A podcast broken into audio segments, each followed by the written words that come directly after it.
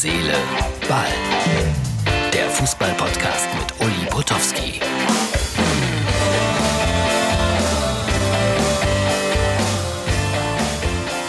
Ausgabe vom 27. Mai. Herz, Seele, Ball. Ja, ich bin, wie man unschwer erkennen kann, unterwegs. Komme mir manchmal vor wie so ein Arzt kurz vor der Operation. Nein, äh, es ist äh, Maskenpflicht hier im TV-Compound. Heute bin ich bei äh, Eintracht Frankfurt gegen den SC Freiburg. Ist komisch, wenn man hier hinkommt, Fieber gemessen bekommt. 37,8 heute. Nee, Quatsch, 36,8. Schlimmes Ergebnis. Sonst immer 36,4.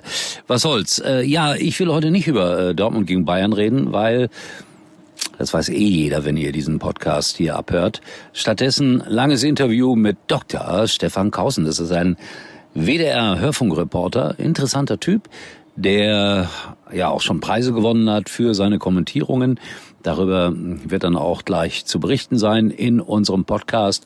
Und äh, dann werde ich äh, morgen meine persönliche Nachbetrachtung äh, machen zu Dortmund gegen Bayern. Ich kümmere mich erstmal um Frankfurt gegen Freiburg und ihr hört jetzt bitte Dr. Stefan Krausen. Viel Spaß bei Herz, Seele, Ball XXL.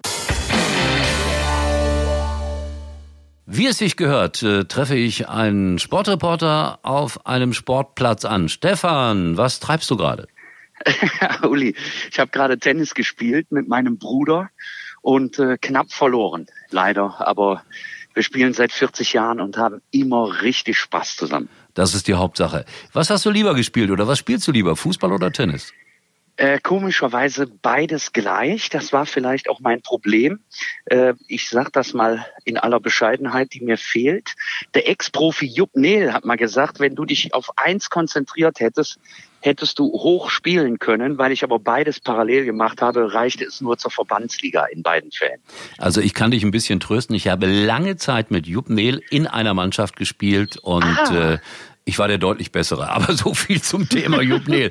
Ich werde ihm diesen Podcast schicken, damit er das hört. Äh, Stefan, du bist äh, beim Hörfunk beschäftigt. Ich habe bislang ja. immer mit vielen Fernsehleuten hier gesprochen.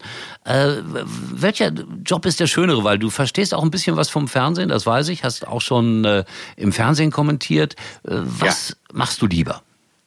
Also das Spannende am Hörfunk ist, man klebt ja voll am Spiel und man kann nicht mal eine halbe Sekunde ruhig sein oder eine Sekunde, dann denken die Leute, äh, der Reporter ist umgefallen, weil du dann ein Sendeloch hast. Das heißt volle Emotionalität, volle Leidenschaft und beim Fernsehen muss man etwas analytischer kommentieren, etwas distanzierter, hat beides Vor- und Nachteile, aber ich liebe tatsächlich das Radio.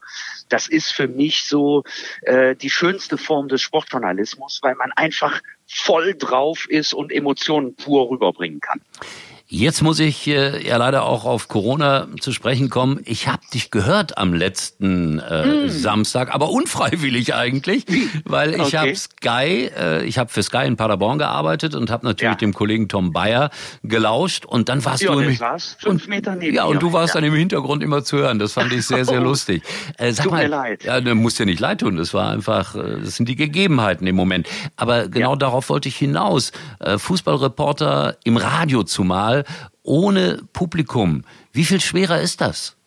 Ja, extrem schwer, ehrlich gesagt, äh, weil das Fußballspiel lebt von äh, den Fans, von den Emotionen von dem Soundteppich, wie ich das mal nennen will.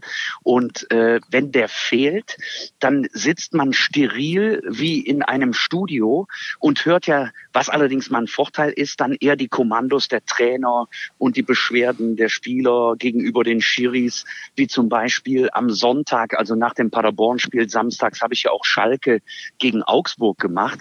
Und der Gregoritsch hat sich mal beim Linienrichter, beim Assistenten total beschwert und dann hört hörst du jedes Wort. Ist also auch mal eine spannende Erfahrung. Aber auf Dauer brauche ich das nicht. Und äh, ich muss dir sagen, Uli, nach diesen Spielen ohne Zuschauer bin ich mausetot. Also ich bin echt platt, weil wir müssen ja auch laut DFL Konzept mit einer Maske kommentieren. Und du kannst dir vorstellen, wie anstrengend das ist, wenn du drei Stunden auf dem Reporterplatz sitzt, mit Vorgesprächen, Nachberichterstattung, immer durch eine Maske zu reden. Das strengt schon an. Also ich äh, freue mich, wenn es wieder vorbei ist. Freuen wir uns alle drauf. Ihr klingt auch alle ein bisschen anders. Ich habe das jetzt mhm. auch gemerkt äh, bei meinen Interviews. Also ja. ich klinge irgendwie zehn Jahre älter mit Maske. Aber so, so ist, ist das. Es. Da müssen wir jetzt alle durch. Hauptsache es wird ja. wieder Fußball gespielt. Was machst du für ja. ein Spiel jetzt hier in der englischen Woche? Äh, ich mache am Mittwochabend Düsseldorf gegen Schalke. Ich habe also quasi drei Krisengipfel hintereinander und äh, bin natürlich auch voll emotional bei Dortmund gegen Bayern. Das habe ich schon so oft kommentiert, aber diesmal eben nicht, sondern Düsseldorf-Schalke. Schalke. Gutes Stichwort. Du hast sie gesehen ja. gegen Augsburg. Sag mal, äh, was ist da los? Da, da, war ja keine Idee, nichts, gar nichts, überhaupt nichts. nichts. Und, und unsere Aufgabe ist es ja immer so ein bisschen, auch hinter die Kulissen zu schauen. Was meinst du, woran liegt es, dass die Schalker derart runtergefallen sind? Also nach diesem Augsburg-Spiel stelle ich die Trainerfrage, das ist normal überhaupt nicht mein Stil. Aber Schalke war so müde, Schalke war so langsam, Schalke hatte überhaupt keine Power, kein Tempo, keine Spielidee. Das war Schema einfach und äh, die sind überhaupt nicht gesprintet, bis auf den Konter von Matondo. Und äh, ich mache ein großes Fragezeichen hinter die, die Trainerarbeit in der Corona-Phase. Ähm, da war der Trainingsaufbau falsch in jeder Beziehung, taktisch und vor allen Dingen auch physisch. Also neun Spiele Schalke, nur zwei Tore geschossen. Die sind so super aus der Winterpause gekommen mit dem 2-0 gegen Gladbach, habe ich damals auch kommentiert, war ein super Spiel. Ja, und seitdem nichts mehr. Und ähm, das kann nicht der Anspruch sein. Absolut. Seit 20 Jahren die schlechteste Bilanz. Also warten wir es mal ab. Das ist ja das Erstaunliche am Fußball. Manchmal kehrt sich das um, so wie Werder Bremen gewinnt plötzlich in Freiburg. Also das ja. ist ja, Gott sei Dank ist es so, dass wir natürlich auch nicht allwissend sind. So, meine Nein. Lieblingsfrage, weil das meine Hörer auch immer gerne wissen wollen. Äh, wie wird man Radioreporter? das ist äh, in meinem Falle Hobby zum Beruf gemacht. Äh, ich saß schon als Grundschüler samstags nachmittags bei meinem Opa in der Badewanne und hörte, ja genau, also der wirkliche Klassiker. Mein Opa war Fernfahrer kam freitags nachts zurück nach Aachen und dann hörten wir samstags nachmittags Fußball. Und äh, dann hatte ich schon das Gefühl, das willst du auch machen.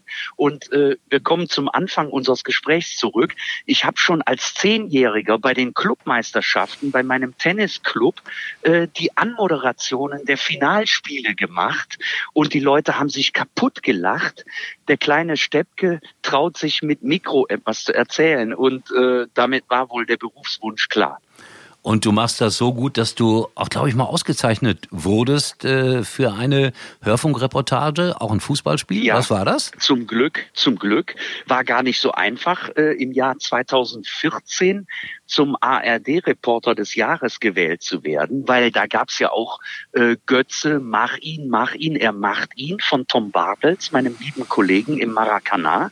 Aber man hat mir diese Ehre zuteil werden lassen, weil ich dieses Rekordtor von Moritz Stoppelkamp mit Paderborn in der Genau, Genau, 80 Meter und ich war halt live drauf dabei und habe dann direkt gerufen, ähm, vergessen Sie Bernd Schuster, vergessen Sie Klaus Augenthaler, diese Distanzschützen werden hier alle getoppt von Moritz Stoppelkamp und habe dann zurück oder weitergegeben zu einem Kollegen. Und diese äh, 35, 40 Sekunden mit Emotion pur, aber auch mit Hintergrundwissen hat der Jury wohl so gut gefallen, dass sie gesagt haben, jo, der ist diesmal Reporter des Jahres. Also das ist immer was Schönes. Also darfst du auch stolz drauf sein. Aber ich stelle mir das gerade so vor. 80 Meter. Auch. Hast du mitgezählt, alle 10 Meter. Ja? Es gibt, ja, glaube ich, sogar einen Weg am, am Paderborner Stadion, der nach Moritz Stoppelkamp jetzt benannt wurde. Ja, verdientermaßen. Das ist äh, zwar nicht ganz auf dem Niveau von Roger Federer Allee in Halle in Westfalen am Center Court, aber Moritz Stoppelkamp Weg hat er sich verdient mit diesem äh, langen Weg zum Tor damals gegen Hannover und sie haben 2-1 gewonnen und waren sogar Tabellenführer. Genau, das war damals sensationell. Bin gespannt, wie es in dieser Saison mit Paderborn weitergeht. Wird schwer, darüber ja. sind wir uns einig. Ja, klar. Aber vielleicht gibt es ja noch das berühmte kleine Aber im Rahmen ja, und im Rahmen ihrer finanziellen Möglichkeiten, finde ich, machen sie sehr, sehr gut. Das finde ich auch, das muss man immer bedenken dabei. Also das ist ja dann manchmal so wie Ferrari gegen Opel Kadett oder sowas. Ne? Ja, ist ja so. Ist ja, aber der ja. ist, glaube ich, auch relativ legitim. Ja, ja, Dr. Stefan Kausen, jetzt musst du mir verraten, was für einen Doktortitel du hast. Äh, in Politikwissenschaft und äh, das hat aber, also auch wenn ich Politik und Geschichte studiert habe, hat das auch mit dem Sport zu tun, weil ich damals so fasziniert war von Nelson Mandela, wie der 1995 als äh, erster schwarzer Präsident Südafrikas dem weißen Kapitän der Rugby-Nationalmannschaft den Pokal übergab. Oh ja.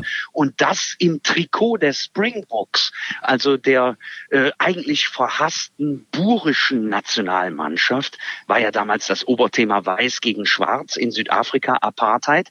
Und damals habe ich gesagt, dazu will ich promovieren.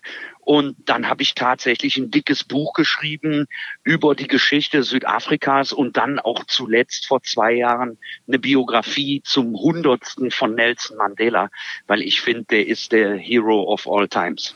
Und seitdem ist Dr. Stefan Kausen auch äh, Südafrika-Experte bei NTV und ich weiß nicht wo, Deutsche Welle.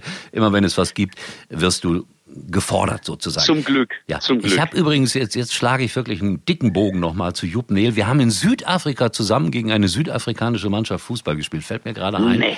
Ja, und ich glaube, 7-0 verloren oder so. Das war eine der oh. bittersten Niederlagen, die ich je mit äh, ihm zusammen erleben durfte. Jupp Nehl übrigens, die, die Experten wissen das, Bochum gespielt, äh, ist jetzt Leverkusen. Chef, genau, ist jetzt Chef von der Sportcast, also eine ganz wichtige ja. Firma, die die Fußballspiele für die Fußball-Bundesliga immer wieder produziert. So, morgen genau. dann, oder ja doch, äh, Fiebermessen, ne? das ist jetzt unser Lieblingssport, immer vor den Spielen, werden wir ja. mit dem Ding da bearbeitet, mit dem Fieberthermometer.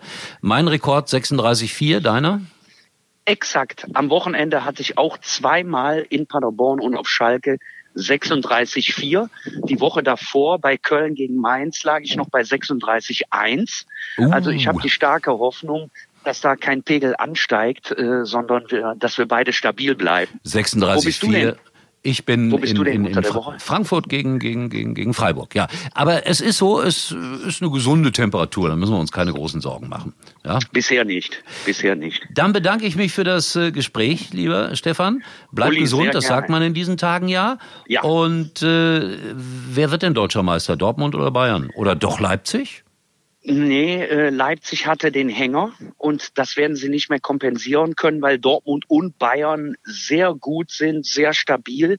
Und ich glaube, Bayern ist dann noch den Tick erfahrener, abgebrühter und deshalb wird am Ende Bayern zum achten Mal deutscher Meister, auch wenn ich das ungerne sage, denn ein bisschen Varianz an der Spitze täte uns allen gut. Zum achten Mal in Folge. Man glaubt Unglaublich. Es nicht. Das ist, ist ja wie Juventus Turin und Paris Saint-Germain. Also ich glaube, wir müssen fundamental mal darüber nachdenken, ob wir das äh, mit den Strukturen der finanziellen Voraussetzungen so beibehalten können oder ob wir damit nicht ein bisschen in die Langeweile abdriften. Ja, Zumindest die Gefahr, um die, die Gefahr ist ja da. Schalke war insgesamt siebenmal deutscher Meister und damit waren sie über Jahre zusammen mit dem ersten FC Nürnberg ja. Rekordmeister. Die Zeiten sind ja. Definitiv ja. vorbei. So Gut, dann äh, harren wir der Dinge, die da kommen und hoffen wir, dass wir bald wieder mit Zuschauern Fußballspiele erleben dürfen und dass ihr Hörfunkkommentatoren auch dieses, äh, diesen Teppich nutzen könnt. Ja?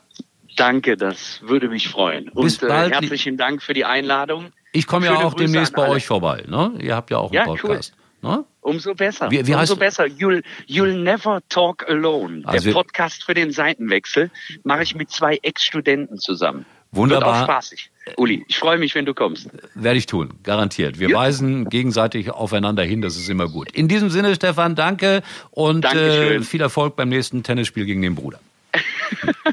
I try my very best. Tschüss. Uli war übrigens mal Nummer eins in der Hitparade. Eigentlich können Sie jetzt abschalten.